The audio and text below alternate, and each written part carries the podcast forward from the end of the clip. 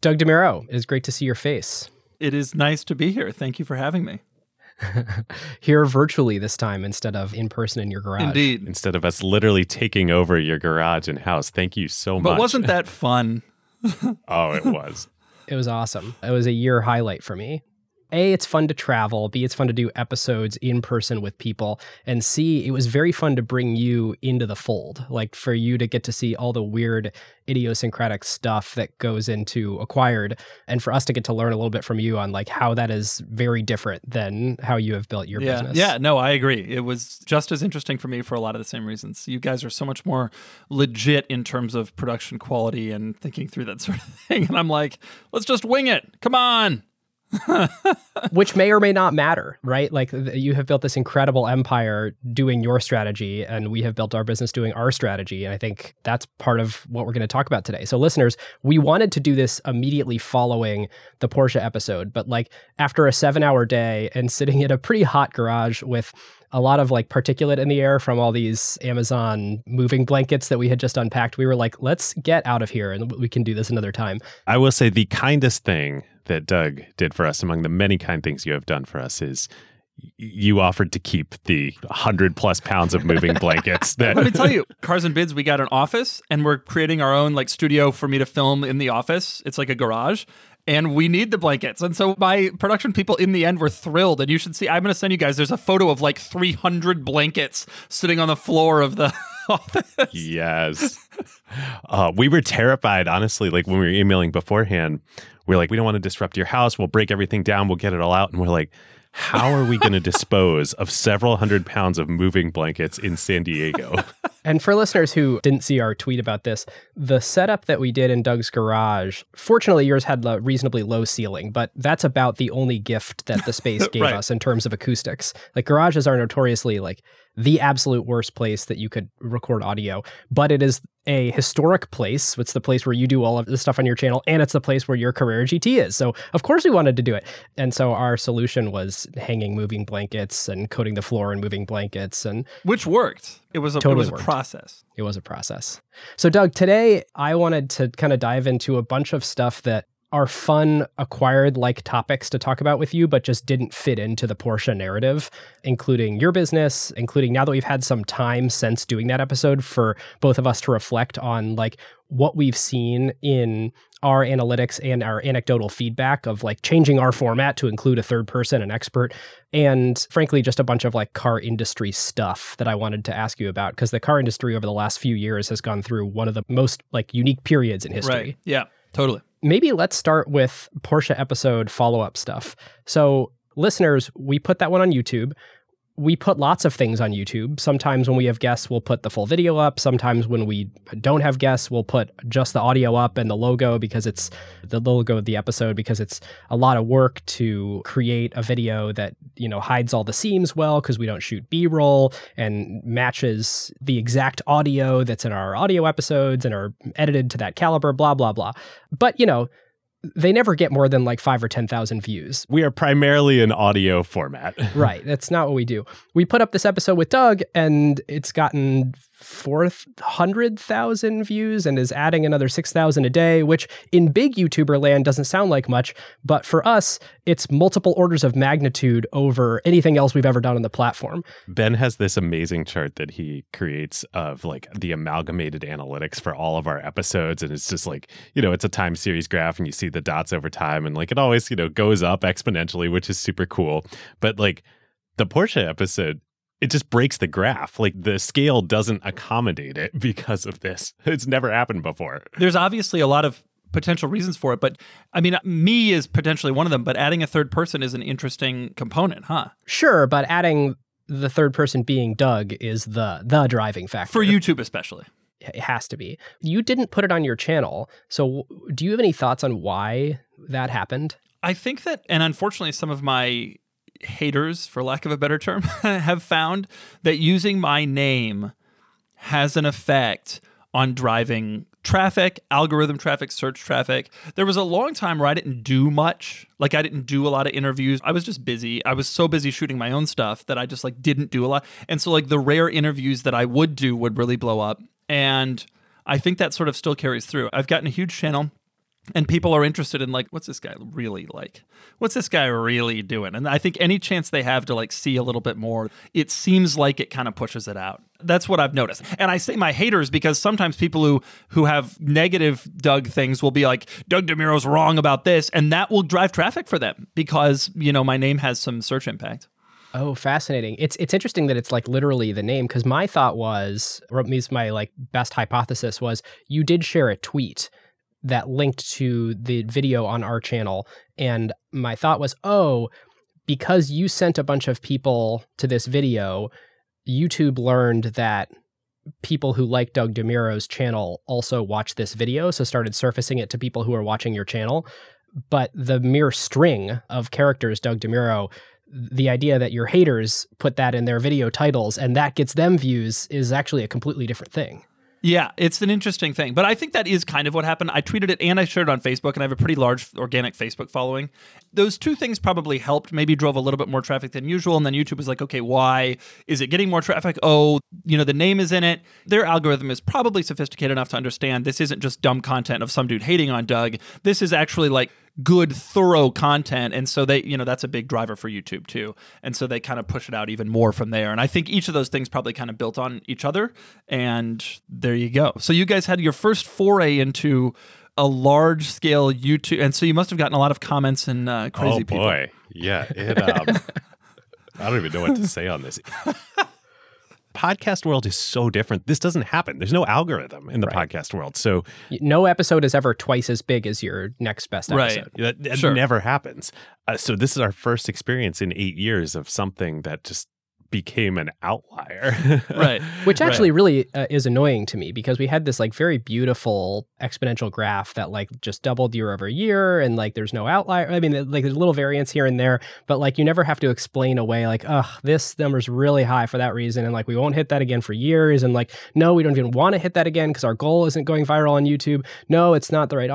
I almost want to like adjust our graph and be like, this is the Doug adjusted. I agree. this is the Barry Bonds of. Uh, I agree. When, when, when I was obsessed with my YouTube analytics for years and years, uh, and there would be certain days where like I did a like an integration and I got paid way more than that one day the graph spikes and it's like I almost wish it, you know, there was some way I could remove it from the graph because the the beauty of the consistency of the graph is so important.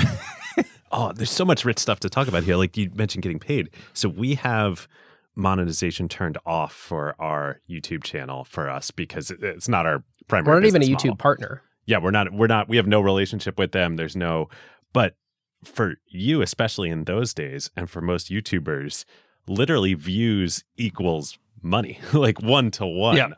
Because we don't have the incentive in podcast land, like listens don't equate to money directly. Wow. So when that would happen for you back in the day, when you were first starting out, like, did you ever have like a life changing at the time amount of money in a single day? Like the thing that was huge I really started the channel in earnest in 2016, and I was just kind of screwing around. At the time, I was writing more, and I the YouTube channel was sort of a complement to my writing. And what really happened was in December of 16, I posted a couple of big videos without really knowing it. There was a review of the Tesla Model X, which was kind of early in that space. Not that many people had done oh, that. Oh, I watched that video multiple times. It was it's like so like the title is like, "Here's why the Tesla Model X is awful," and then I go through all the complaints that people had about it, and I prove that it, they were actually fine. And that video blew up by chance. I posted that video in December.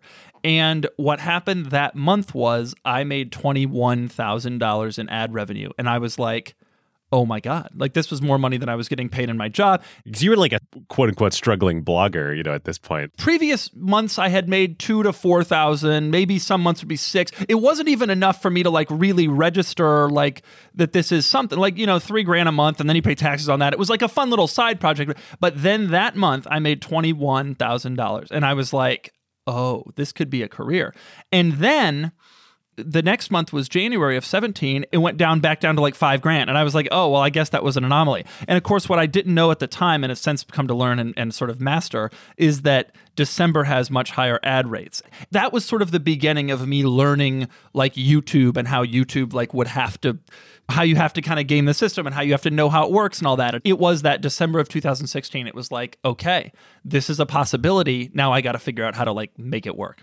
This is super cool for us like the window into this. We've gotten to know MKBHD's team a little bit, talking to them, watching and listening to Colin and Samir, who you've been on. They do great. Yeah. Like, By the way, everyone should go listen to that episode. Doug, your interview on Colin and Samir was excellent, telling the whole history of It was a lot of fun. your origin story and cars and bids. And we'll hit some of that here, but I don't want to be duplicative. People should totally just go listen to that there. I naively kind of used to think that, oh, you know, over in YouTube land, creators there, they just make great content and then that translates to money. They don't have to think about business. And what I've realized is just like you're saying, no, you got to think about business. It's just if you're smart. a different, you know, like, I yeah. think it's not that naive to think that because I think a lot of YouTube creators, especially when they're getting started, just do kind of throw random content at the wall and hope for the best.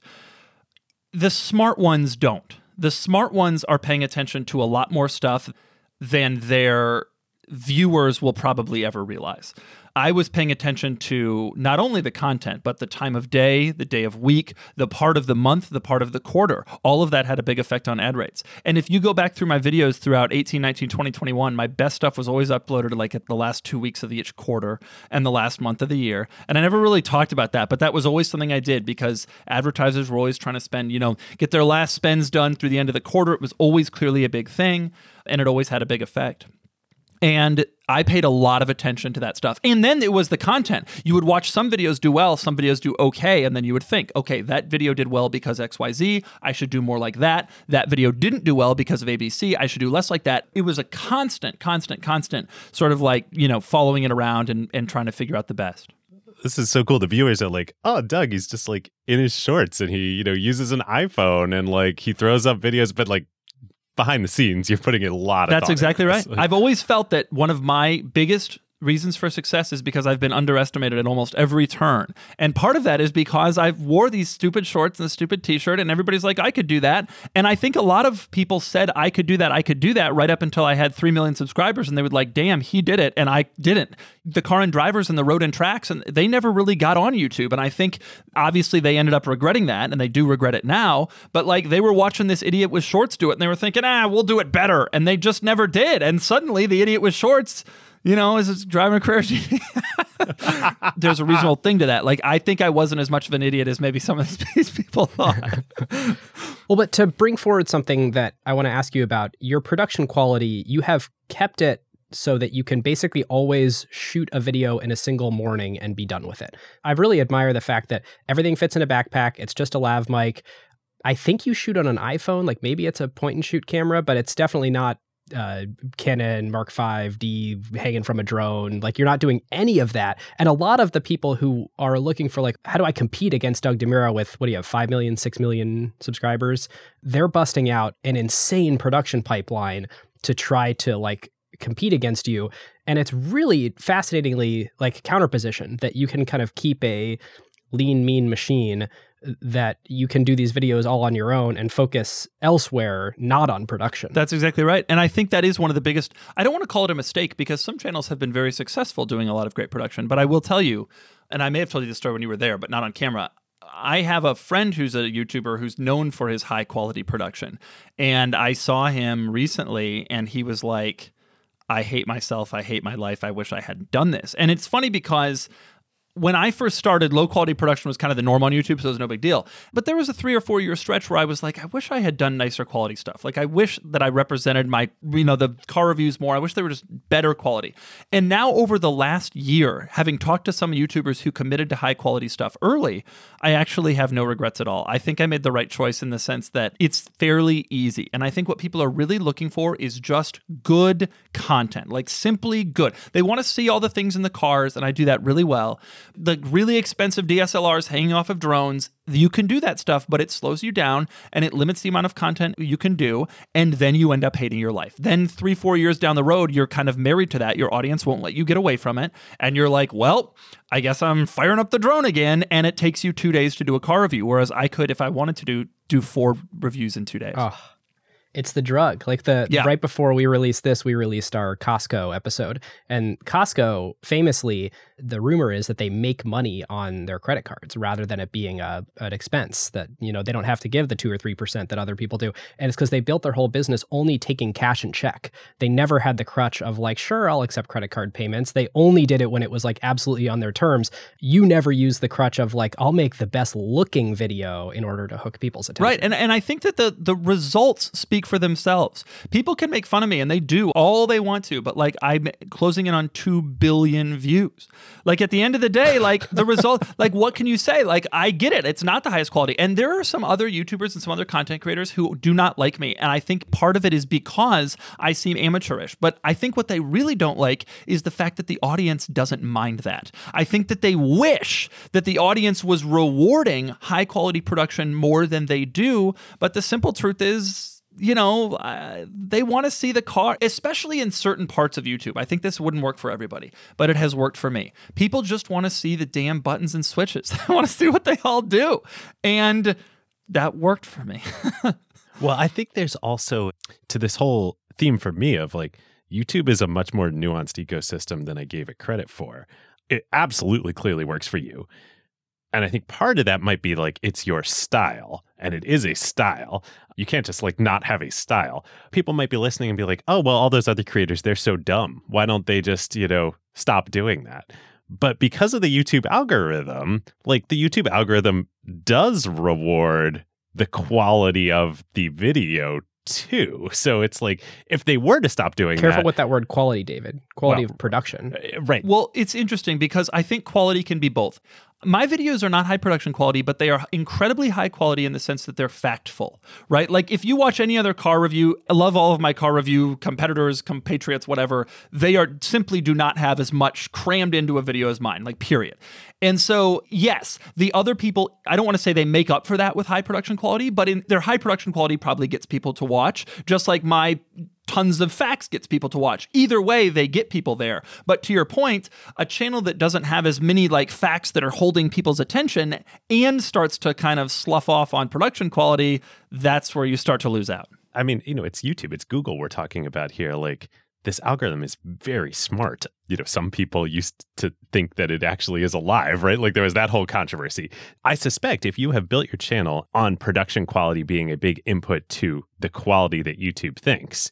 So then if you dial that down, now the algorithm, like your creator channel, part of its, you know, the way the YouTube algorithm thinks about it is production quality. You're lucky you don't have this. But like if you have built that up, it's not just the individual people listening. It's like the algorithm, I suspect, is be like, oh, Probably. oh, well, we, now we got to bury this. Probably, Like, and the sense that there would be some people who wouldn't watch, and so that st- would probably start your spiral. And of course, that's the thing that every YouTuber is like the most afraid of. So if they do back down on production quality a little bit here and there, and fewer people watch, fewer people watch, then suddenly they they start to see all their views declining, and, and that's like the fear.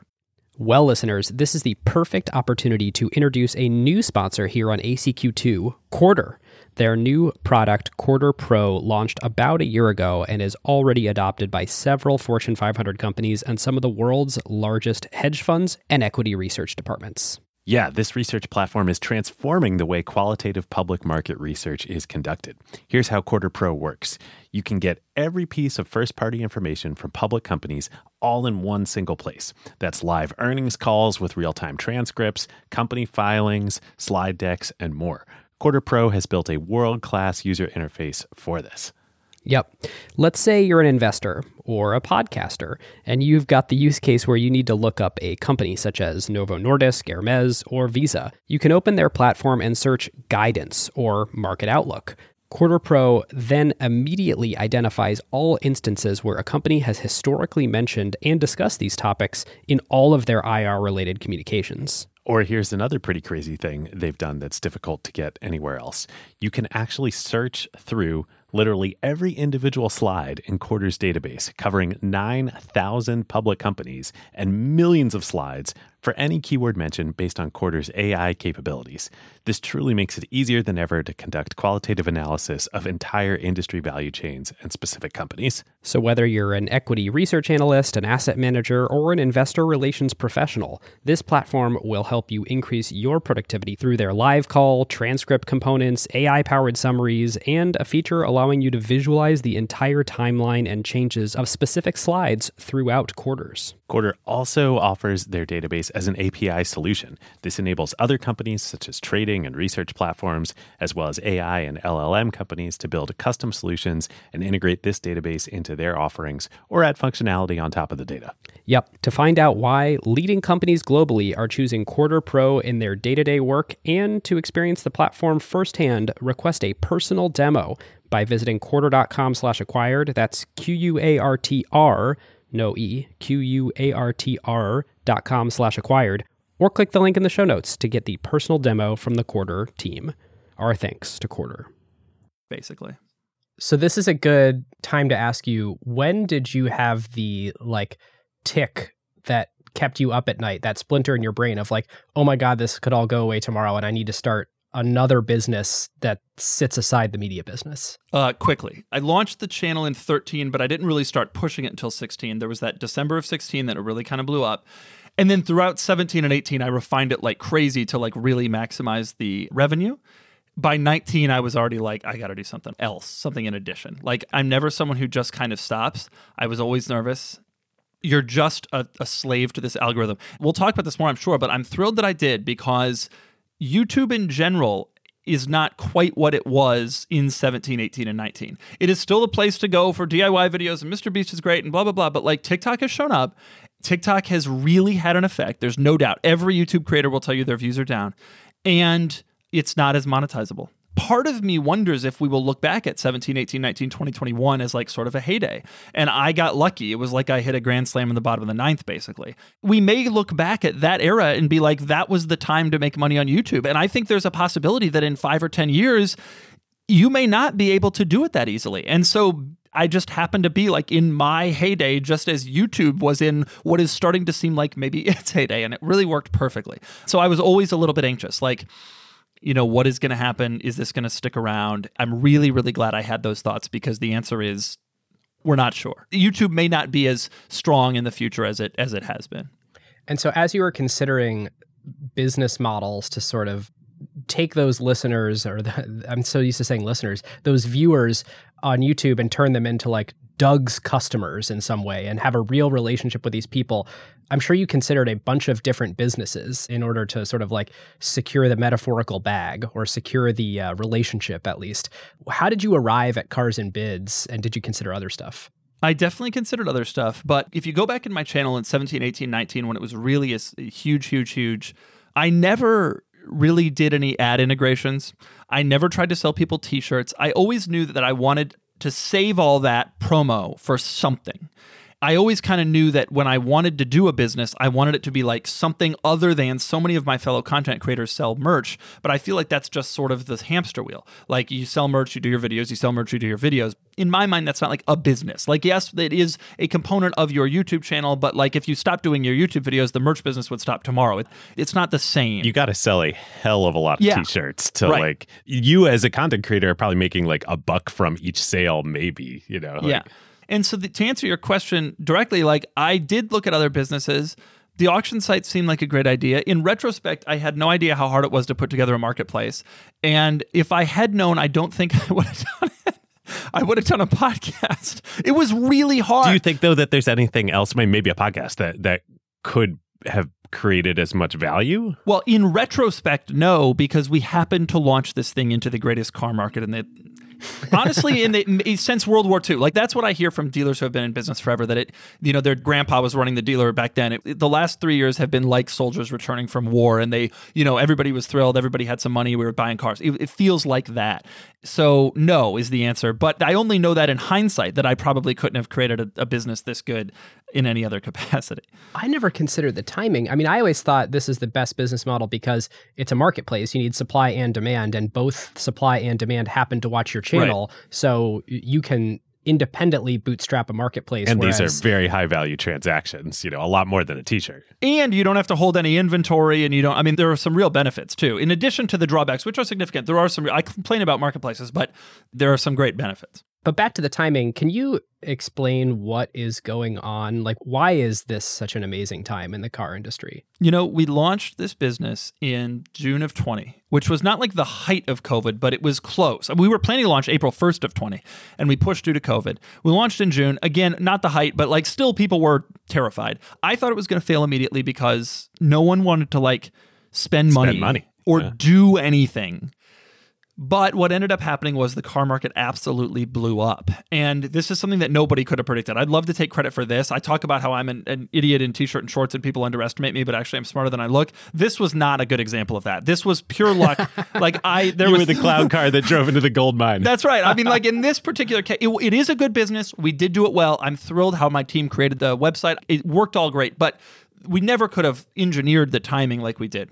You know, what ended up happening, which now is kind of the famous story of the car industry over the last three years, and I suspect will be a story that dealers and, and people are telling for the next two generations, like this 2020, 2021, 22 kind of situation. Obviously, with COVID, a lot of car companies had to shut down production lines, and they also underestimated demand. So you have this issue where, you know, the production lines are shut. Automakers are like, we're fine shutting down the production because we don't think people are buying cars anyway. So then supply comes down. Meanwhile, the federal government lowers interest rates to almost historically low levels and pumps a ton of money into the market. That's a different conversation for a different time, but I think everybody agrees that a lot of money was pumped in. Whether it was used fraudulently or or correctly, there was a lot of money available and there was a lot of cheap borrowing available. And suddenly there were no cars and there were a lot of rich people.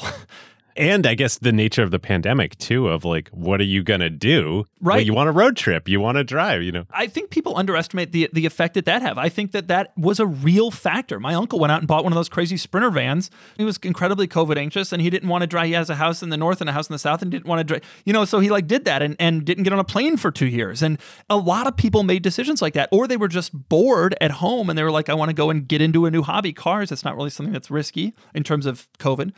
And we also saw a huge uptick in like off-road overland vehicles over the last three or four years blowing up because I think that's another thing. People oh, like which can't you were so Europe. well positioned Yeah, for yeah, given it your worked channel. out. It worked out perfectly.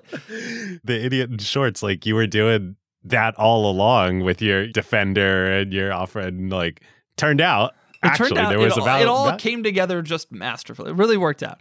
And so that's basically the story. And so then, obviously, what has happened since then is the automakers have scrambled to try to restart production. It has not happened with any speed. Finally, supply and demand seem like they're starting to equal out. Obviously, we've seen the Fed, you know, raise the interest rates more and more and more, which has had the effect of slowing down demand. The automakers are finally starting to catch up with supply. Things are normalizing again. But there was a period that was just I mean, you'd go by a Toyota dealer. I talked to a Toyota dealership in LA who told me they usually have 800 cars on their lot. And during the peak of that, they had zero. And in fact, the cars that were coming in were all pre sold. So, like, it wasn't even like a situation where they were getting cars. The cars that were coming in, they would call customers, hey, you wanted a Corolla, right? We have one arriving tomorrow. It's your only chance. Okay, they come down, they pay sticker or over sticker. And that was how it went. Over sticker for new. People were paying over sticker for Toyota Siennas. In fact, I, my understanding is they still are. We're talking about minivans. We're talking about Highlanders, pilots. We're all going over sticker. I mean, it was a crazy, crazy situation that will never repeat itself. Sticker is like this famous thing in the car industry where you walk up, you see the sticker, and then you're like, okay, cool. Like, so I get this car for 15% less than that. Great. Yeah, right. Right, totally. The dealers had no cars to sell, but they were thrilled because they were making so much money on, on a per car basis. Right because the dealer probably kept all of that markup right? Absolutely. Of course. I mean, the manufacturer sells the car to the dealer for invoice, which didn't change. The dealer sells it to the customer for whatever they can get. And they try to get close to the sticker price. And on some desirable cars, they're able to do that even in a recession, right? Or a tougher economy. But in this economy, they could do it on a Chevy Cruze. It didn't matter. Oh Did the my God. manufacturers wise up to this and try to raise invoice and say, like, oh, we should split some of this hot margin? They tried, and on some vehicles they were able to, but it was difficult to move that quickly for the automakers. At the end of the day, the automakers have these dealer agreements in place with dealers that have more power than people realize. The dealers are, in large part, private businesses that can set their own prices wherever they wish. And so the automakers were kind of at a loss. They kind of just had to do whatever they had kept doing. Plus, the other fear the automakers, I think, had was if we raise the invoice price this year, what happens when we're in an oversupply situation? Then the dealers don't want the cars again. It's very hard to dial it back. Tesla's direct sales model makes it easier to kind of screw with pricing throughout the year, but the automakers don't have that luxury quite as much. And so the dealers made all that money and they were charging over. I mean, say they were selling Broncos for 20, 30,000 over sticker. That was like a common thing. These dealers were, have been living incredibly large over the last couple years. And frankly, people have been very angry about this. Like, all these dealers are making so much money, they're trying to screw everybody. But the truth of the matter is, this was their chance. Like, dealers in 09, no one was complaining when supply and demand was working in their favor, like when they walked into a dealer and dealers were begging people to take anything at invoice. Well, suddenly supply and demand has suddenly made a little turn and it's not working in the favor of the customer anymore. Now they're like, all upset. In general, being a car dealer doesn't strike me as like a great business. it's a tough in. business. I think Yeah. they they make good money, but it's also enormously employee heavy, enormously regulation heavy. You need a large space. You have to hold a lot of money in, in inventory, and you're, you're floor planning that they call it. That you're, they're paying interest on all those cars. It's like the opposite of a Costco. Yeah, that's right. it is the opposite of a Costco. It is expensive, difficult, etc. Is it like a lumber yard? I remember meeting someone who owned a lumber yard at one point, and I was asking all these questions about financial planning for the future when you're a small business owner. Like, how does that work? And I was like, how do you think about retirement? And he just like looked out at the lumber yard and he was like, that's it. like all that lumber. Like I got eight million dollars in inventory out there on the lot, and like at some point I'll just sell all that, and then I'll Oh, retire. But these dealers, especially I would assume luxury dealers like a BMW dealer or Mercedes or, you know, Porsche might be a little different, but you've got dozens, maybe hundreds of millions of inventory sitting on the lot. And they don't own it. They all finance all that. And so it's really a cash flow business, I think, in some senses. Like they're just trying to move stuff. And unlike lumber, I assume cars have model years. So there's a push. They got to get these things out the door. They can't have them for all that long. It's like a high pressure business. Everybody I know in the car dealership industry is divorced some many times. It's like a lot of work on Saturdays and Sundays, a lot of pushing hard to get deals done at the end of the month. I remember. I don't know if I should tell the story. It's probably true of a lot of automakers. I remember when I was working at Porsche and we were uh, down to our last couple sales trying to hit a goal at the end of the month. You know, we were in Atlanta, we were headquartered in Atlanta, and we would call the dealer in Hawaii like 8 p.m. the last day of the month. They were the only ones still open. can, you, can you punch? Can you punch a couple cars? Like you did that stuff. That was just kind of the way it's a difficult business. Wow. So here you come along in the middle of all this with a used car market. Like you can't design this any better. I mean, literally, you. I don't think you are a clown in a clown car, but like you drove into a gold mine. Yeah. Like Yeah. this is a historic confluence of events. Let's stop oversimplifying this thing. Like you can be a savvy business person and also basically no human can time the market. Right. And so, like, it was a pretty reasonably good idea, especially given the fact that you had distribution, but you had no idea the tailwind. Right. That's exactly right. Period. There's no other way to put it. That's exactly right. We got we got lucky. We didn't know the tailwind. We made a great business. You know, it's like that famous saying, the harder I work, the luckier I get. We set ourselves up for success and then we got additional help from the car market. Well, and I guess too, I mean, other people must have started companies and there were bring a trailer, there were existing players out there too.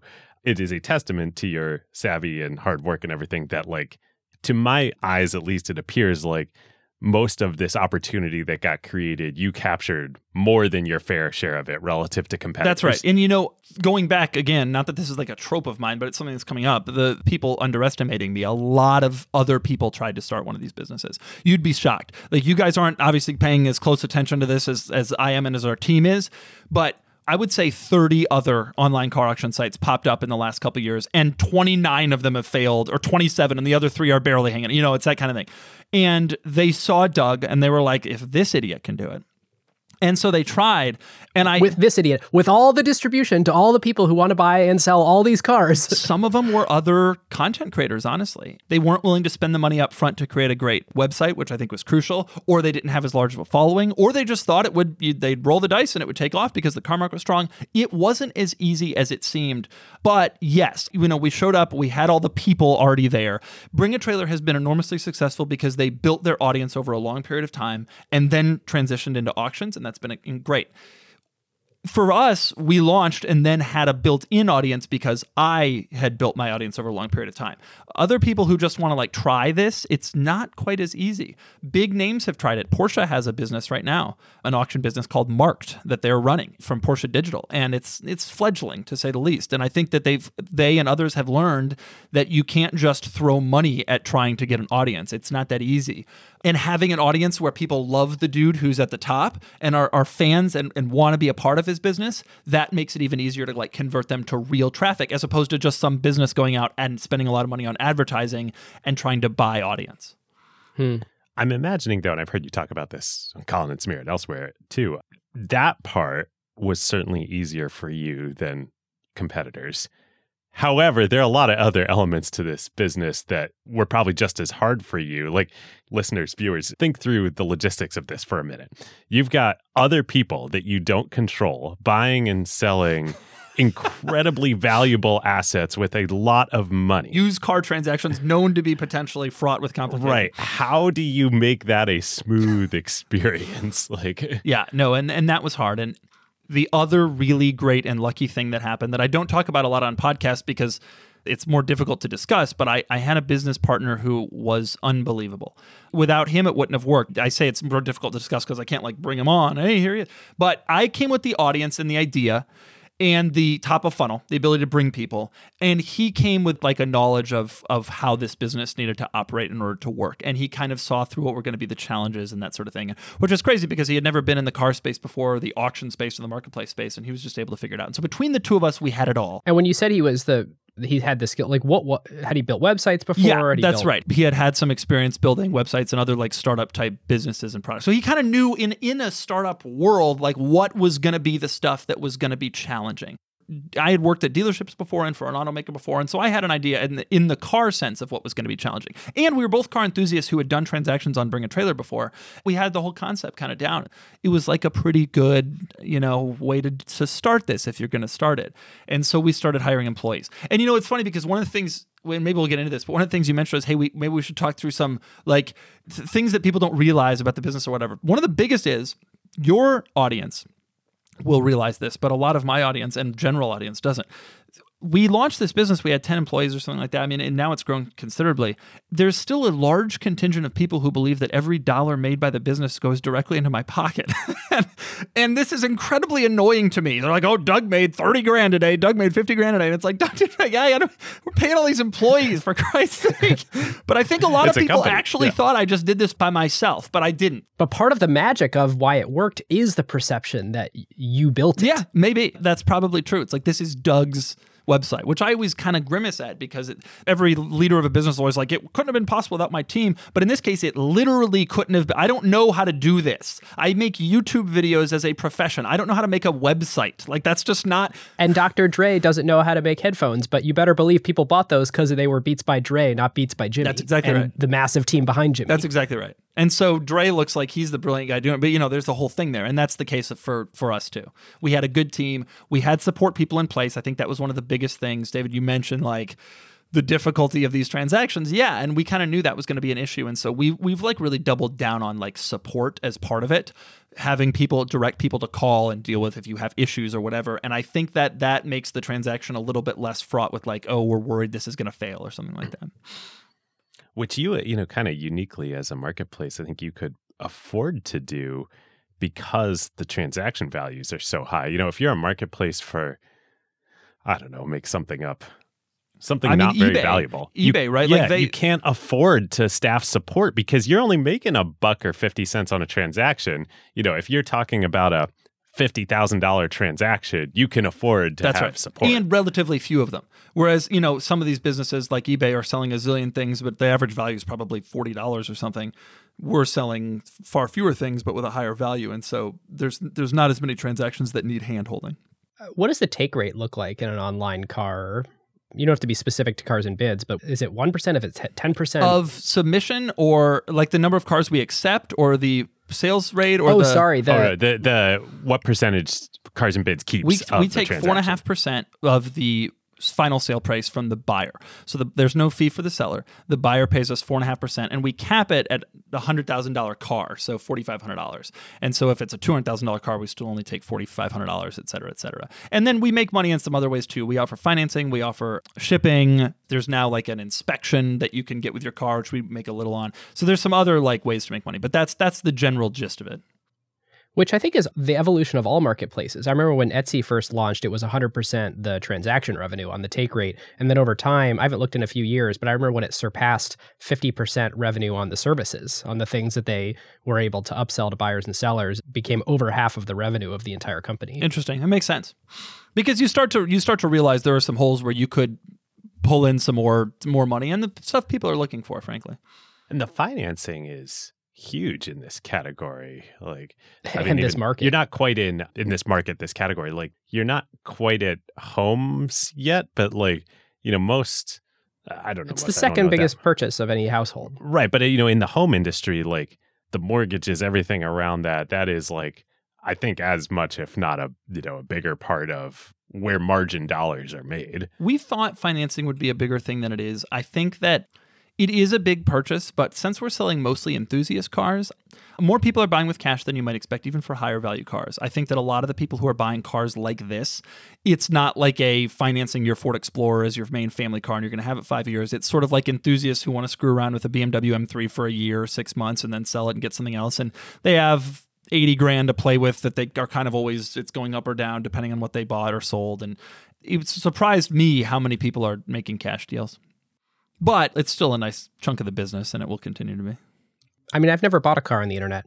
Could I go sell my Mazda CX5 on Cars and Bids, or is there some like we only accept enthusiast cars? Yeah, sir? we only accept enthusiast cars, and in fact, we only accept about 40 to 50% of the cars that are submitted to us. And it actually, if you go and look at our like Google reviews, like a large chunk of the negative reviews are from people who just we didn't accept their car and they're like mad because we didn't like and it's so annoying to us because this person never even like right they're not a customer a transact they're not even a customer and they're like these jerks didn't think my you know Pontiac Grand Am was cool enough for their site. Well screw them. And it's like ah, well, that's, it. that's not a that's not a negative review. That that's what the hell. But that's like a lot of a lot of our like the the few negative reviews that we have that's so great. Wait, so how did you think about this though? Because like on the one hand, I'm like, oh yeah, of course, it's your enthusiast car website, as you say so often. However, your audience actually is kind of two audiences, right? Like you've got your enthusiast audience, and then you've got your audience that wants to buy the Mazda CX5. That's right. That you do the reviews of. So how and why did you decide to exclude that part, at least for now, from Cars and Bids? That's an interesting question that no one has ever asked me. That is exactly right. I do have two audiences. I have a performance enthusiast car audience, and I have audiences for regular cars. And the proof of that is just look at the view numbers on some of the videos I do for regular cars. I always hold up, I've got like a Toyota RAV4 review that has 2 million views. And people are like, oh, YouTube's for kids. You know, sometimes people say that. Nobody's really watching. Well, go look at my RAV4 review. I mean, I don't think a lot of like, 14 year old boys were like jumping on YouTube to watch Doug review a RAV4, right? Like those you are, have influenced the purchase of over a million purchases of a RAV4 of in market Probably, buyers. right? So that's probably legit or something else. They watched the video and they were like, you know what? I think I'm going to buy a CX5. And so I did kind of turn my back on that audience. But I think what I realized was the simple truth is the enthusiasts were always going to be more likely to engage in a space. I think that the people who are in market for new cars who are watching my videos are watching my videos and then they that's kind of all the interaction they do with me. The enthusiasts are watching every video or not the RAV4 videos, but every enthusiast video and they're like getting excited about me. And I think the real key is if you're going to start a business like this, you want to do it with people who are excited about you, which is like the Chernin Groups, which is our investor. It's like their major philosophy is like find creators who people are excited to be in your space because then you don't have to spend as much money on like ads to try to get people. You have people who are your retention's probably better. Absolutely. Because wouldn't you rather go to a business of someone that you are a fan of than just like some faceless corporation? And so that, that yeah, and like it's the positive edge to the double-edged sword of the enthusiast market and the very low, you know, relatively less financing in your corner is people repeat transactions, oh, right? They buy a car, they enjoy it, then they sell it again on Cars and Bids, then they buy another car. It's interesting that you say that. Like, That's very astute. Yes, we've only been around for three years, and so you'd think, well, probably you haven't had a lot of repeat people. You misunderstand the degenerate car enthusiasts that we are. we we buy and sell. I I've constantly am buying and selling. I have I have nine cars right now, and so all my friends are doing the same thing. And and it's always the same. That we buy a car we're very excited about. I'm never selling this. Nine months later, you know. really, I really think that that other car looks kind of cool, and that repeats itself over and over and over again. And so, yeah, there's more repeat people than you'd think. We've had some cars already sold on the site three times, and, and, some people yeah, who this have bought is, this five is a cars. different market though. Like you know, if you're buying a CX5, like that car Oh, is going to depreciate. this is my decade Right. car. but for the cars for this segment enthusiasts these are not like consumption per se these are assets and so like yeah it's like it's freaking crazy to own nine cars but if you own nine cx5s you just blew a lot of money Right. if you own the nine cars you Right. own you know you're not going to lose that much money and you might even make Yeah, money by owning those cars. That's cars right. That's right. I, I tell everybody to the detriment of my wife that my cars made more money than my wife did in 2021, which is Oh, which is in fact true, but she doesn't like when I say that. But but but that's right. The the enthusiasts kind of know what they're doing a little bit more, or they should. A lot of them don't, but the, the sophisticated ones do, and so they'll buy cars and they'll get out of them right. They'll sell them after a year and they only lost a couple grand or something, and, and that's fine. And that allows them to continue the hobby. Jenny and I were on vacation last week. I texted Ben. I should have texted you too, although I'm sure you get this all the time. An amazing black 356, just like beautiful, parked on the street. It was so pristine. if you and, had David, that our entire text thread would just be us texting 356s to Doug. but like you know, whatever that person paid for that, or maybe they restored it, or just like they're not going to lose money on that ever. That's right. I mean that that's exactly right. And and so enthusiasts who make those decisions, it's actually funny because I hear so many of my enthusiast friends tell me, I wanted to buy a whatever, but my wife won't let me. And it's like this person, same person's bought a new Ford Explorer, and I'm thinking to myself, you're going to lose so much more money in that family-approved new Ford Explorer than you would in a Porsche 911. Yeah, it's a lot of money to put into it up front, and yes, you would do better in the market, of course. But like a lot of these cars are just doing fine. And in 20, 2021, a lot of them were going going up, and everybody thought they were a genius. Not that that will repeat itself, but you get the point. Like sometimes it is a nice place to park money that you can actually enjoy for a little while. And if it's a new Ford Explorer, then you're in the first year losing, I don't know, $20,000. So you literally lost the value of two Rolexes. Uh, It would be difficult to buy some of the cars that we sell on Cars and Bids and lose twenty thousand dollars. Like it would legitimately be difficult, but it's very easy to do at your local Ford, Toyota, Honda dealership. Just buy a new SUV, you lose it instantly. It's crazy. After we did our Porsche episode, both from learning about the industry through that, and then obviously doing it with you and all, I came away and I was like, I should buy awesome cars and use them. But then you have the problem, which I'm sure is the obvious one you run into of like, well, a lot of these cars that hold their value, and you can't really use Right. them for your family. Right. There's a reason why I have like seven expensive cars in my garage, but my daily driver is a Mercedes Benz station wagon with a third row and all. It- It's not. They're not feasible. And side airbags and lots of safety features. Absolutely. And a lot of car enthusiasts discount that stuff, but I totally agree. I want my kid driving around and, and myself, honestly, on long drives in, in crowded cities in, a, in like a safe car. And I can screw around with the other stuff on the weekends. Your own life, let's not even make it life because that's too ridiculous, but like you having a functioning ankle for the rest of your life, if something were to happen in an accident that just crippled your ankle, is far more valuable than all nine cars, even if you lost the full value of all Absolutely. of them. So it's also, like how are you going to put a car seat in a Carrera GT? Like, they, you know, they don't have the latch system, I assume. They actually might. Latch is now mandated, but I don't know when it was mandated. But it is funny. I'll get into brand new Ferraris that cost a million dollars and they have latch because they have to by law. But um, but yeah, no, that's exactly right. And so as a result of that, I try not to. First off, I try not to buy really old stuff. And and actually, Cars and Bids is geared towards more modern car. We're 80s and up only enthusiast cars. modern era. That's kind of the cars that right exactly. That's the cars that I'm into anyway. The older cars, I hate to say this because there's a lot of older cars I love, but they are a little bit more scary to drive to use. And certainly, you don't want to take any vintage car like somewhere you need to go because there's never a guarantee that it will work ever. I basically like, with the exception of some, I don't know if they're 90s or 2000s, but there's some like model of the 911 in the middle that I don't like as much. But with that weird exception, as I go back further in time, I like the design more and I have more of a lust and a desire to own one. What is the like oldest safe 911 for me to get? Safe in terms of like physical safety or like reliability? Physical. Oh, um, it depends how safe you want to be. safe, like you would think of a modern car being safe, I wouldn't go past 2005, which was the 997 that came out in 05. The model before that was safe enough, but not amazing. Before that, I really wouldn't screw around with it. Airbags were a safety feature, but car technology has come so far in terms of crumple zones and also in terms of all these other safety features that are so important. A lot of car enthusiasts discount all this stuff. Oh, I don't need a blind spot monitor. I don't need a backup camera. Well, actually, the statistics say that you do, and they say that they help. And I find that the more safety stuff I can get in my cars, the better. So, you know, get a new 911 if you want the safest one. That's the answer. Pay for the the library wine colors. yeah. so great. Okay.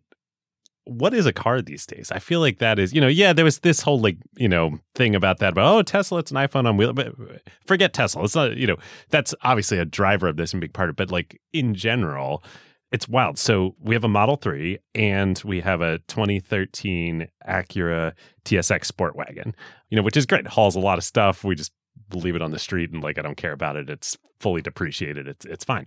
But these are two different product categories Right. when I drive them. Like Right. so what's what's going on here? I mean, it's interesting, right? I think the Model 3 is kind of the preview of where cars are going to go in the future. And I think car enthusiasts will be dragged kicking and screaming into this world. And I'm not just talking about electric. In fact, I'm not talking about electric mostly. Electric is obviously coming, but maybe kind of slowly. What really is coming, though, what Tesla has really pioneered is the technology in cars. I mean, there's so much self driving capabilities. Well, I'm not allowed to say that. Driver assist capabilities is the politically correct term. There's so much functionality from the screen. There's so much, et cetera, et cetera. These cars, that's really like the new thing. And so people say, oh, iPhone on wheels is like a disparaging remark. Get used to it. That is the future of our lives. For my job, I think it's great because I point out all these quirks and features in cars, and the more bizarre things cars are getting in them, like Tesla has the like a drawing pad and video games. I'm like, bring it on! I can put these in my videos. It's easy. But from This is another correct bet that you Yeah. made. Other car reviewers like are caring deeply about this particular feature of the engine that most drivers will never experience. Whereas you're like, if you push this button, it does that that. is exactly right. And that was one of my biggest things. I have told so many potential car reviewers when they ask for advice, I tell them to not drive the car. and they're like, what? But I, I actually don't think people care that much about how a car drives.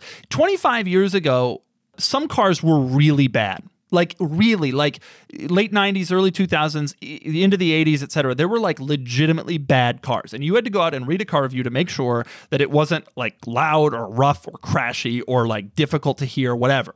These days, all cars drive well. All electric cars pretty much drive the same. And so nobody really cares that much about the driving experience. Enthusiasts care about sports cars, and in that case, I kind of talk more about it. But like for electric cars, they're more focused on the tech, the styling, the functionality, the cargo and interior room. Those are the things that is more interesting to people. And so, yeah, exactly. Look what this button does is actually more important advice for a lot of new car shoppers than like that's where the differentiation yeah. is. Then like then like all these old school car reviewers sitting there being like the the steering angle and the turn in feels like this. It's like nobody nobody cares about that unless you're a real sports car enthusiast. what percentage of people who own a car do you think are in that category? In the category of enthusiast or in the category Yes.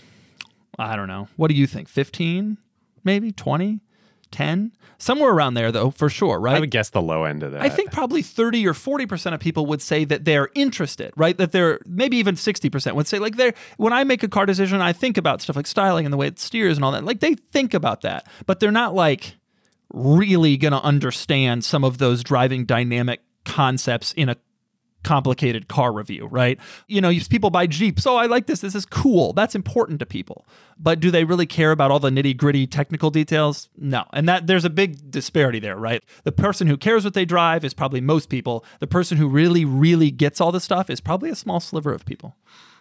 And I think if I went and surveyed Americans, what is the difference between a mid engine and a rear engine sports car? I think maybe 3% would know the difference.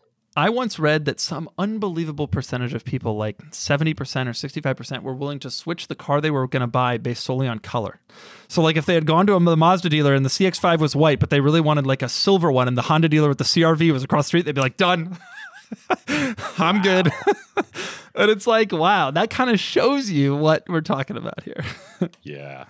for this, however big it is, the small segment of enthusiasts, I think probably this does mean that the differentiation on the driving experience is going to matter more and more and more and more to them as it becomes more commoditized for the rest of the market. Like to get a driving experience that actually is different. I mean, I only I've only driven the Model 3, but I fully expect that every other electric car drives exactly the same pretty much. To get something different, you have to go special. Yeah. That's right the big differentiation used to be the powertrain, frankly, the engine, the way the engine felt, the how smooth it was, how it accelerated, and that's gone. I mean, it, all electric cars accelerate basically the same. Now, some are faster than others, but the feel of it is basically the same. And so, yeah, there's less differentiation, and maybe enthusiasts will have to start to get boxed into a corner of just like steering feel and things like that. I don't know. It'll be interesting to see where car enthusiasm goes in the next 20, 25 years. Or maybe the old school stuff just becomes more and more desirable and more valuable. Going back to the car industry so you mentioned electric is coming slower than you know some people want or than we might think. In fact you have toyota over there saying like we literally don't live in a world that could support everybody having an electric car and our bet is on fuel cell. Like i think you can maybe only buy it in california because there's only a certain number of places in northern california where you could even refuel the fuel cell however it works. I actually don't know is that claim reasonable that we actually don't live in a world that could support that in the next 10, 15 years? I think it, it depends on who you ask. Whenever I talk to conservatives, they're like, there's no way the grid could possibly. But then I talk to like people, you know, but then I talk to like EV adopters who are really excited. They're like, no, we got tons of. I don't know the answer. And I, I think a lot of people know less than they think. But I will say, to me, the biggest problem is not the grid, the quote unquote all seeing grid. I think the biggest problem is like infrastructure at the end of the day. It's one thing to install a charger at a single family home, which can be quite expensive and difficult. But it's a whole other thing to install a charger at an apartment complex or on the street. I mean, a lot of people still park on the street. A lot, a lot, a lot of people, even people with garages in single family homes.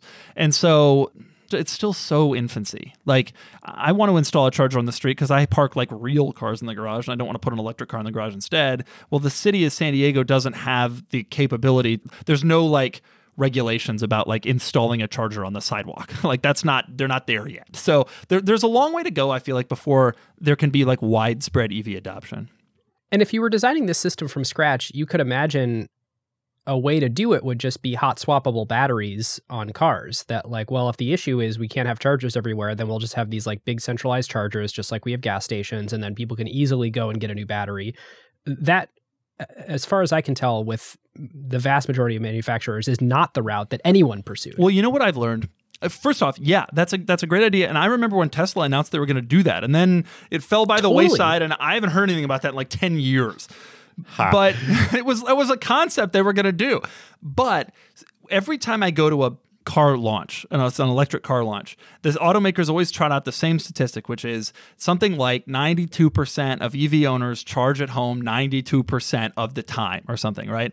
And I think the simple truth is that yes, that would probably be the right thing if you were going to do road trips. I drive across the country every summer. It's the main thing that stopped me from getting an electric car.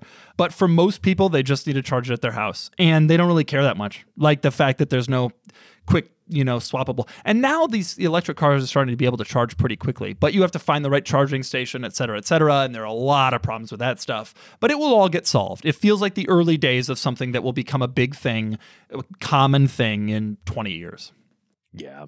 It's also like just given the nature of the car industry, the replacement cycles on these things, you know, again, not for the enthusiast segment, but for family cars are so long that it just feels to me like it's all going to naturally feather in and the solutions will get solved along the way. And the average car ownership life cycle is 11 years, I think, something like that. So, like, you know. Yeah. Yeah, that's exactly right. The problem will solve itself. It's just it is going a little slower than I expect. You know, you live in California, it's kind of a bubble. There's electric cars everywhere. All my neighbors have Teslas and EV6s and all that. But you come out here, I'm on the East Coast this summer and there's even here in Massachusetts, there's not as many as I expected or thought. And it's still a thing where your neighbor gets a Tesla and everybody's like, "Whoa." And I'm like, "Really?" and then the middle of the country, forget about it. I mean, they're, they're not there. It'll be a while which is so funny because the Model 3 is like the new Prius. I like that's how I this, feel. this notion of like, ooh, you got a Tesla. It's not like, ooh, you got a Porsche. Yeah, it's I don't like feel like I have anything special. Totally. I totally agree with that. But there are still people who are like, oh, every kid I meet at a car show is like 12 is like, I want a Tesla someday. I'm like, it's like a Honda Accord. The- someday. like the Model Y outsold the Honda Accord last year or the year before. That's insane. Like that is insane. If you had told me 20 years ago when I was a kid that a startup electric car would outsell the Honda Accord, the mainstay of the car business, like that's crazy to think about. But they are everywhere, right? They are very, very, very common, but not in some places, and it's going to be a slow adoption. you get in any new taxi in the last two years, and it's a Model 3. I will never forget last year we went to Copenhagen and we were taken to the airport. We were in Copenhagen. We, were, we had to take a taxi to get to the airport to go on to the next city in a Ford Mustang Mach E. And we had the baby and all of his stuff, and it was enormously difficult to deal with it all.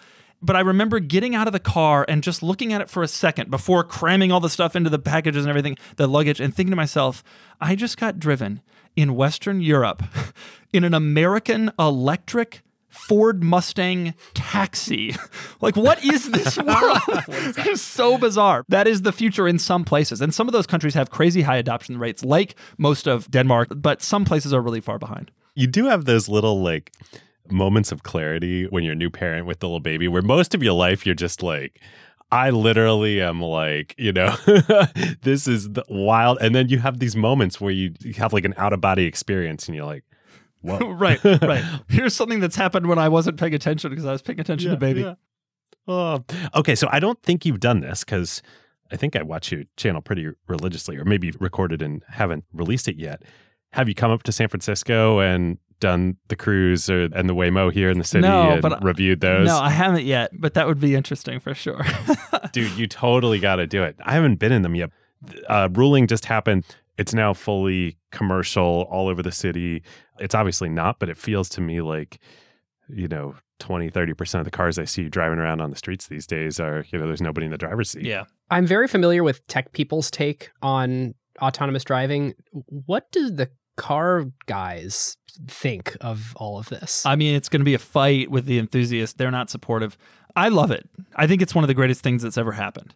You know, I love driving my fun cars. I love it. It's so much fun on the weekends to, you know, go on a fun road with my friends or go off roading or whatever. But like when I'm driving up to LA on a Thursday and it's, you know, traffic, I'm happy to let the car handle all that, you know. I think that enthusiasts need to realize that there's a place for both. And I really, really, really strongly believe that. Like I'm totally cool with the fact that I, I just want to sit and like send emails and browse Instagram while it's driving me up the highway. and then go on the weekends with my Porsche or my Ford GT or whatever and like have real fun. There are still enthusiasts who are like, no, it's fun sitting in traffic too. We have to stay in drivered cars. It's like that's I just find that to be insane and contrarian. I just have so little use for it in the city personally with because I don't commute to an office, but the current product in San Francisco is such a different product than a car. It's not even fully like an Uber Lyft replacement. It's it's a replacement for like part of that.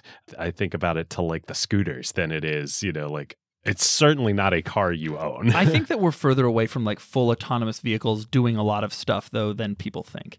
It works in in limited situations very well. It works in good weather.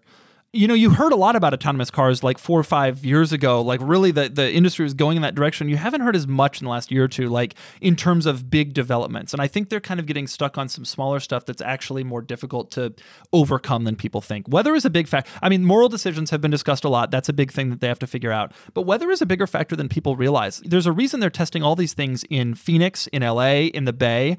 I can drive just fine in dry sunny like what i where i really want the autonomous car is when it's like sleeting and there's ice on the road like that's where i would like some help please Well, and also the just the geographical area too. I mean, that's the thing here in San Francisco, at least with this, is it only operates in very specific neighborhoods and parts of the city. It's like geofenced; it can't go out. So that's why it's not even a real replacement for Uber and Lyft. It's like, oh, I want to go to Marin, I need to go to the peninsula. Like, you can't take a Waymo for that. do Like, they need to go get like, you know, millions of more training hours on those roads? Uh, What's they the- must be teaching them individual roads which would eventually work i guess but has obvious enormous limitations including when they start doing road construction and suddenly those roads are different and then they got to do i mean it's, it would be like a never ending thing but that's what cadillac is doing cadillac's driver assist technology is called Super Cruise, and it's the best in the business, no question. But they mapped the highways. They like literally individually mapped the freeways in order to get it done. And that took a lot of time.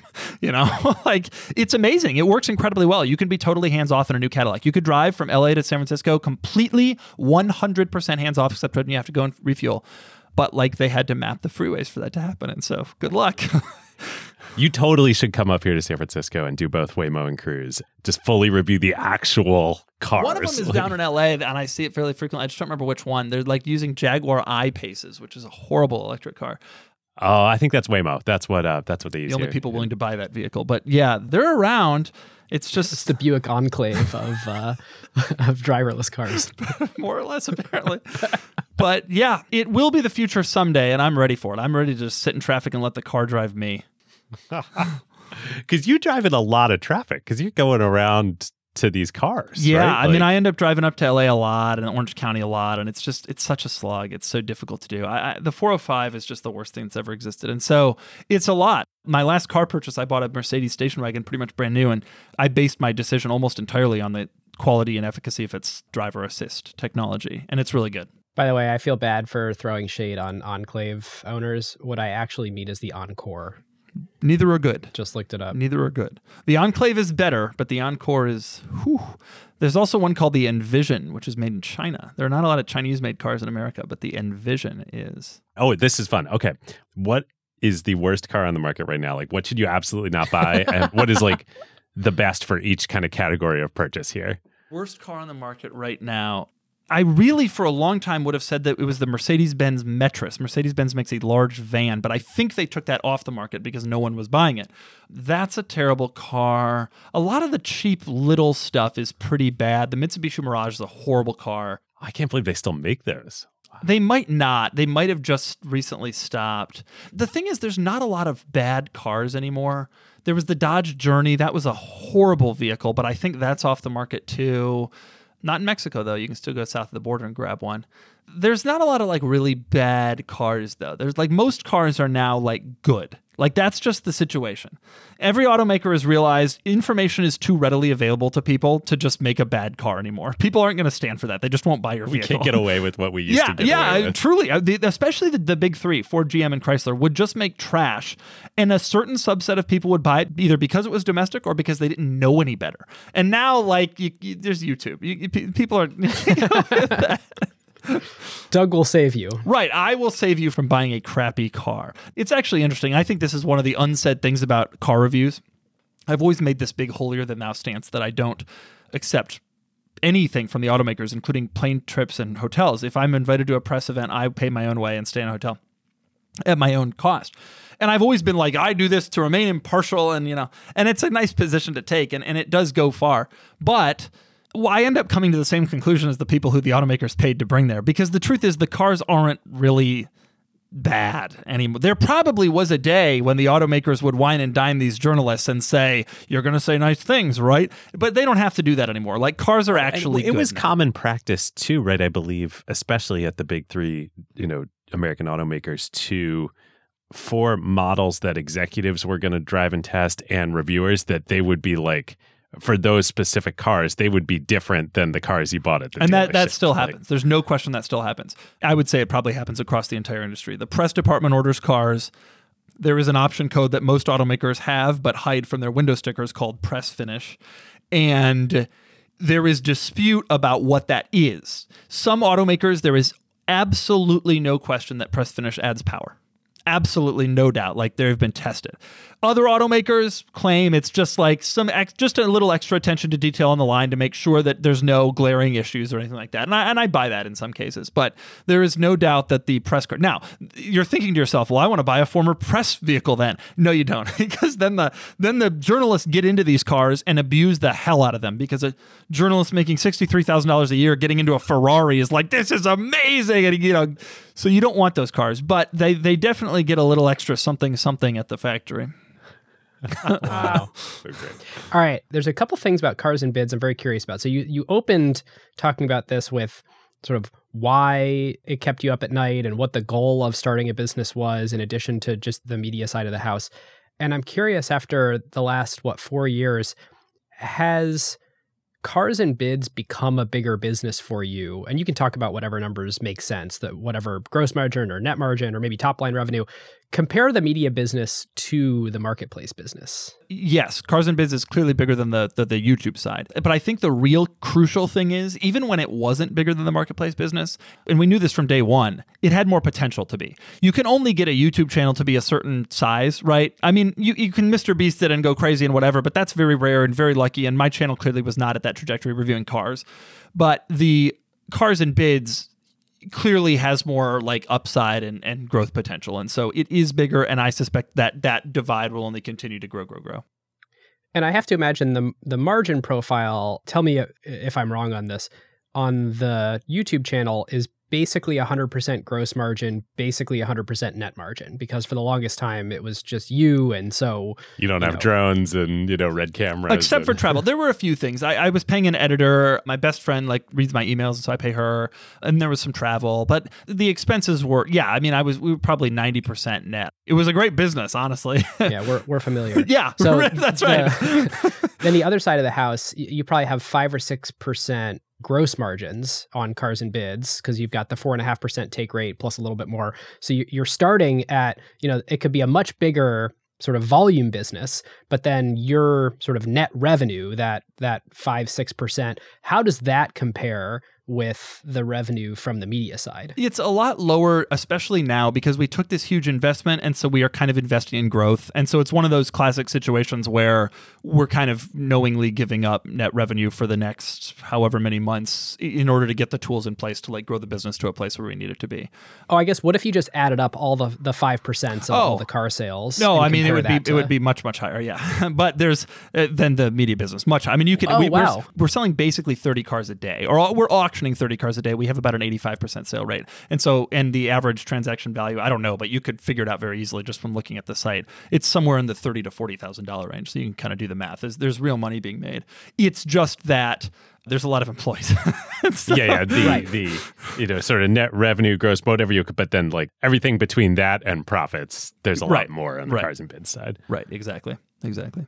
Yeah, that's fascinating. Two very different businesses that share a top of funnel, but Right, that's exactly it. They share a top of funnel and other and, and they're obviously both in the same field. You could see someone watching videos and then buying or selling cars, but they are very different businesses the way they are run and the way they exist and it's kind of an interesting thing to be part of both. One topic that I think will be really interesting for our audience, Ben, you're probably going to go this way. Before the Chernin Group investment, you guys didn't raise any venture capital, right? My partner, my business partner, his company kind of was the one who gave us like our seed money essentially to get started. I didn't put up any of my own uh, cash. But it wasn't like, you know, if no, not XYZ founders way. were going to go do this, like this is the type of business that you would go, you would do Y Combinator, you'd raise a seed round, you'd raise a Series A to get to the point where the Chernin Group investment happened. So like pre that, a normal startup would probably be 20 million plus of capital into the business to get there. Uh, you guys didn't do that.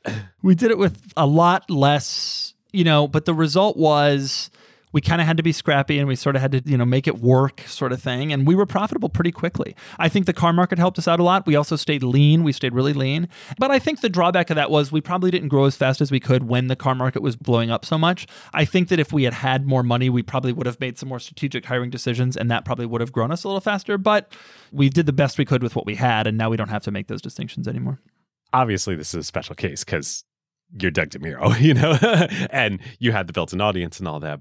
It's just really interesting to me to something I've been observing from many different vantage points over my career is like the amount of money that startups raise the correlation between that and success you know as best as i can kind of come to, I'm not sure that there's really any correlation. well, I think most of the time it is negatively correlated, except for the most extreme outlier successful outcomes, it is required.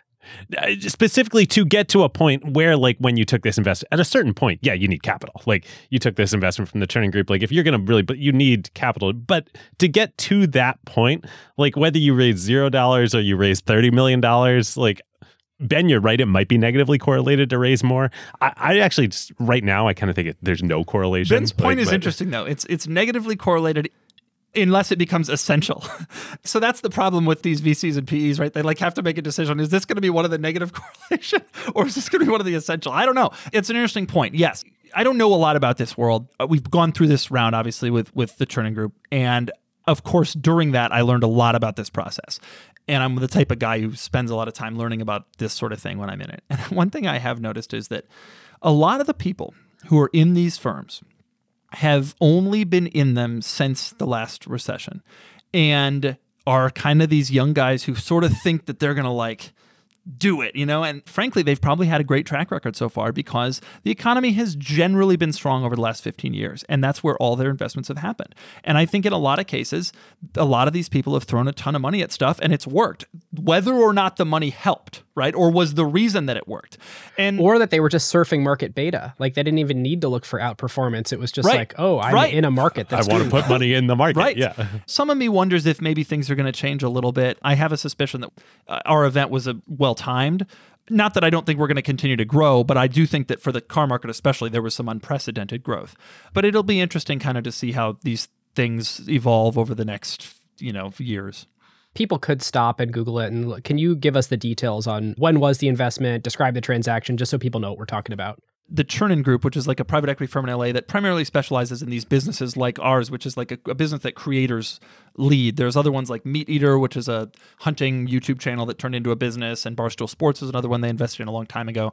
They bought the majority of our business uh, a year ago, basically. And so they installed a CEO who I they installed. I mean, I went through the whole hiring process and it was quite something. I love him. And obviously put money on our balance sheet so that we could grow the business even further, which we have since the investment. So it's gone well for everybody. And what was the total amount of capital there? Um, they threw in the, like 37 million or something like that. And some of that was secondary and then there was additional that they kind of threw on our balance sheet to help us grow. And this is for the combined. That's entity, right, that's You- right. You merged your channel and cars and bids for One this. interesting interesting aspect of this whole thing is that yes, the two businesses were merged into one business, which I think was a really good thing for the business because in the past I was kind of serving two masters. The media business was where I was actually getting my paycheck from, right? The marketplace business was the one we thought we would, you know, would grow, but at the same time if I got a great offer to go review something in the media business, I was gone for a few days and I had to do it because that was that was my business. And now they're all under one umbrella. And so the money is made by everybody and everybody's happy. And the growth of the media business means the growth of the marketplace business and presumably vice versa. So it's a good it's a good thing to combine them. and the incentives are aligned. You know, it's this classic thing when you have like a conglomerate and two division presidents that they're like are each trying to you know make their own P and L look better, and now everyone's on one P and L. Right. It's interesting, right? Like, Doug, you obviously know this. Uh, Listeners may or may not be familiar with this. It's, maybe it's more just like our whole sort of quote unquote creator world that Doug, Ben, and I are all in. But the hot topic du jour is what Chernin Group does and like creators starting these businesses themselves. You know, it's Feastables and Mr. Beast and all that stuff. Everybody wants to do it.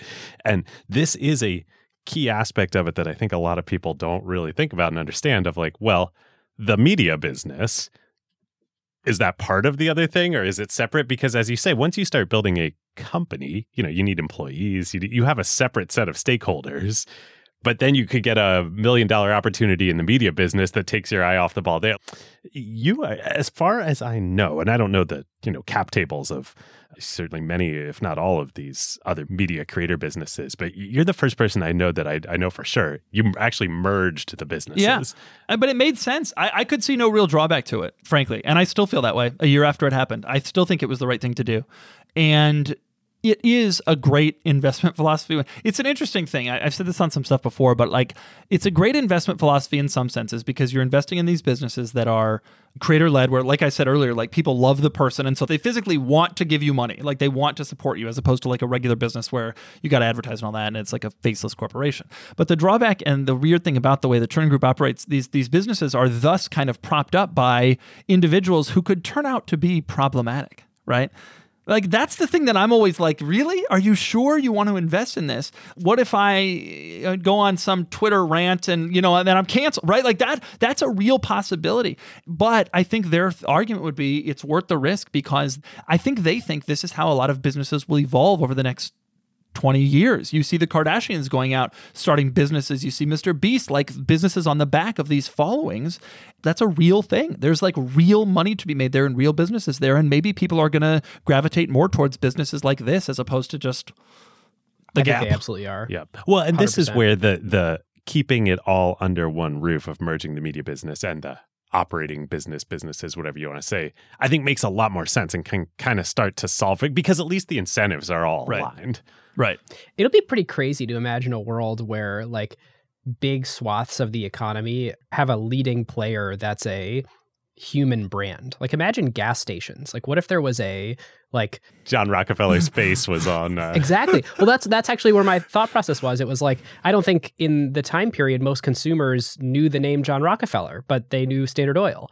And so, uh, could we eventually get all the way to a world where like I get my gas from you know I don't know if it's Doug's gas station, but that has a personality associated well, with i it. I think this is what mr beast wants to do with feast like i think he wants feastables to be like you know procter and gamble or something like that like Yeah, it's an interesting thing. And I really do think it kind of clearly is becoming sort of the future of how these things work. When I launched Cars and Bids, I didn't do it intentionally, like knowing that this was a thing that, and honestly, at that time, three and a half years ago, it wasn't as much. it wasn't no And I think that the the success of that and- several other things has kind of shown like, hey, this is like a real thing, and let's let's go do more of these. And I think, and and the advice I give to all my creator friends is, you need to do something. You need to do something. YouTube is not enough. TikTok is not enough. You need to take your audience and go do something.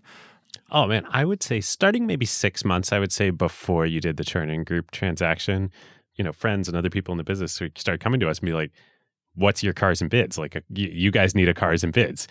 And, you know, we've always been like, I think that the dynamics are a little different in podcasting and we're kind of a unique animal. But uh, so we haven't done it for various reasons. But, you know, you pioneered this. Like, literally, people, you know, you became a verb of like, what is your cars and bids for? I mean, to an extent, I, I, I'm so glad it worked out, and I'm so glad I did it. It would have been the worst mistake of my life not doing it. And I'm telling that to creators. And you know, one of the problems that these creators have when I tell them this, I've like become sort of the elder forefather of the car YouTube space. Every time I like go to whatever bizarre town these guys are located in, I have dinner with them, and then they're always asking advice. And I always tell them to start their own business, and they always say the same thing, which is, "How the hell can I start my own business? I'm so consumed." with YouTube. Like I'm so busy with doing content.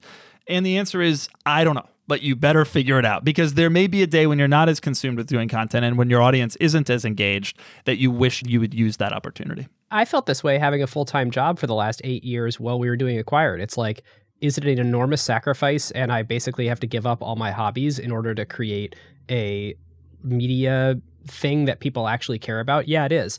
And at the same time, you have to make trade offs in life. You do. So I, I did it sort of the opposite direction, but That's that's exactly right. And you can make a jump or not. I hate to say this because I don't want to get people discouraged. I never feel like that. And it isn't true for everybody, but I think the earlier in life you can do it, the better. I started YouTube when I was first off when I was too young to know any better, which I think is legitimately important. it's it's funny, like it's a joke, but like it's true. If if I had been 37, I think I would have been like that's just stupid. But as a 22 year old, I was like I can do this because 22 year olds think they can do anything. And also, I just didn't have that many obligations. I just simply didn't have that many obligations. And I think that when you're 22, it's hard to realize how few obligations you have compared to someone who's 35. I got two mortgages now. I got a kid. I got another kid on the way. I got nine cars apparently. And Congratulations. thank you. not on the cars, on the kids. 10 by the time this actually releases. Yeah. um, actually, it's eight right now. It'll be nine when this release. But anyway, you can't. You just can't as easily do it, and you don't want to. You can't afford to take the risk. It's just too difficult. And so when you were planning cars and bids and working on it, did you already have your kid at that point? Were you we were, were you guys trying. pregnant? No, Like- we were trying. In fact, we had a miscarriage the week the site launched, which was like the Oh most gosh. bizarre. Oh, oh, I'm so sorry. Yeah, I mean, it, you know, it worked out. We got our little guy, and we got another one, and it's going to be fine. But it was like, holy crap, what a, what a like bittersweet, bizarre situation to be in. But no, we didn't have the kid yet. But the thing is, because I had a partner and because I, we had employees and we had some money behind it, it wasn't quite as big of like a time suck for me. But that first year was like really, really hard. And honestly, I missed a lot of early stuff with my son. And I'm so happy now that I'm able to like take a little bit of a step back and get some breathing room and like be able to spend like real time with him. frankly, I like this two year old stage a lot better than the infant stage anyway. Agreed. Strong agree. Having a kid about the same age as you. Uh, yeah, definitely.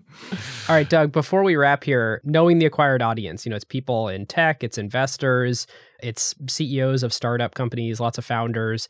Anything that you want to leave folks with before we head out here?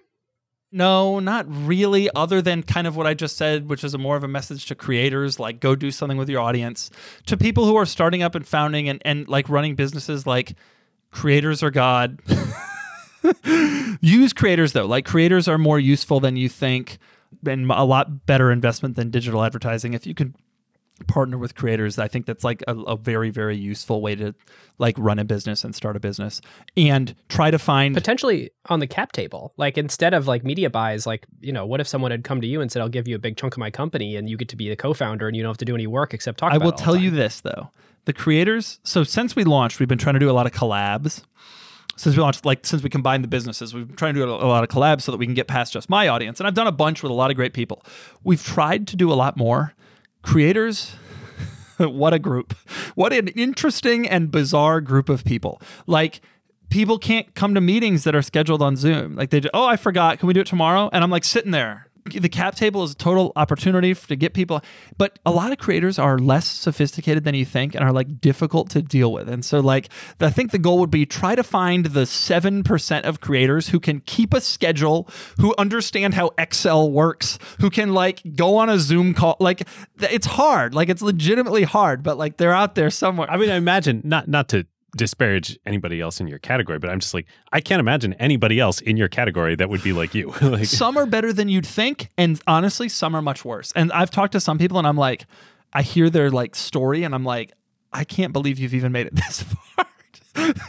like it's difficult work to get this far, but like it's the traditional story. I read a great Vanity Fair piece from years ago about Johnny Depp and his crazy finances and how he's blew all his money. And it gets into this. Like he was spending $300,000 a month on employees. He had 14 homes. It's that kind of thing. Like creators and the creative types like need people to rein them in. And I think where you strike gold is if you can find a creator who's kind of also like me, which is like gets the business side and what you actually have to do in order to be like a reasonable person.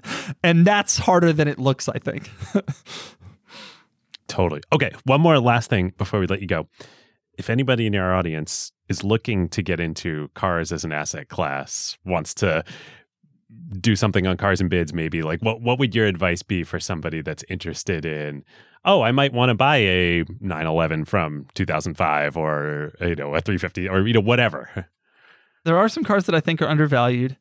I think the, the main key that I would say is buy analog gas powered cars. Cars with manual transmissions, big engines, and old school feel, old school look. As cars start to become more electric, all electric cars sort of have a similar shape because of aerodynamics and, and fuel range gas powered, old school, wedge shaped, exotic V12s are going to be like the cars that continue to go up. And over the last three years, a lot of cars have enjoyed a high rise in value. And I think there are still cars that have a high rise to continue going as the market starts to get more and more and more dominated by like EVs and sort of look-alike vehicles. I think there's going to be more and more people who, with newfound money, are going to want to go back to their childhood of like fun, old school mm, analog. Oh, cars. the nostalgia factor Absolutely. is so key. key huge. Yeah. And and that's already happened. I think it's going to happen a lot more. I suspect.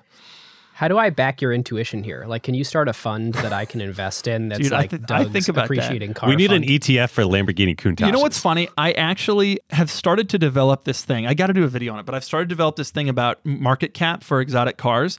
If you multiply the number they made by the number they're selling for, you can start to see which ones are maybe th- looking a little undervalued and you know you got the, the total market and maybe which ones are looking a little overvalued. I, I recently bought a car that plays into that and I, I think that people should maybe look at that a little bit more. A lot of cars actually fall right into the same area. Carrera GT Ford GT a lot of like very special cars fall into about the same market cap. And stuff that's wildly high and wildly low you start to think either there's a reason for it or maybe there isn't. And either it's over or undervalued. That's that's a thought that I'm having. If you ever make a spreadsheet and want a second set of eyes, send it over. I to do Yeah, have an Excel running, and I If you want to share some of that alpha, just you know, seriously, you should, this should be part of Cars and Bids. it probably Uh, should. It pro- You could attract a whole nother investor. part of the problem is this. for very special exotic cars there are production numbers printed for like lesser cars like m3s and stuff it's more difficult to find production numbers but i have a whole exotic car market cap spreadsheet and there are some cars on here that I would definitely be putting some money into, and maybe I just did. I'll announce that soon on my Great. channel. I'm Venmoing you right All after right, this subscribe call. to Doug Count me on YouTube for your instant alpha. There you go. Awesome. Listeners, thanks so much, and we'll see you next time. we'll see you next time.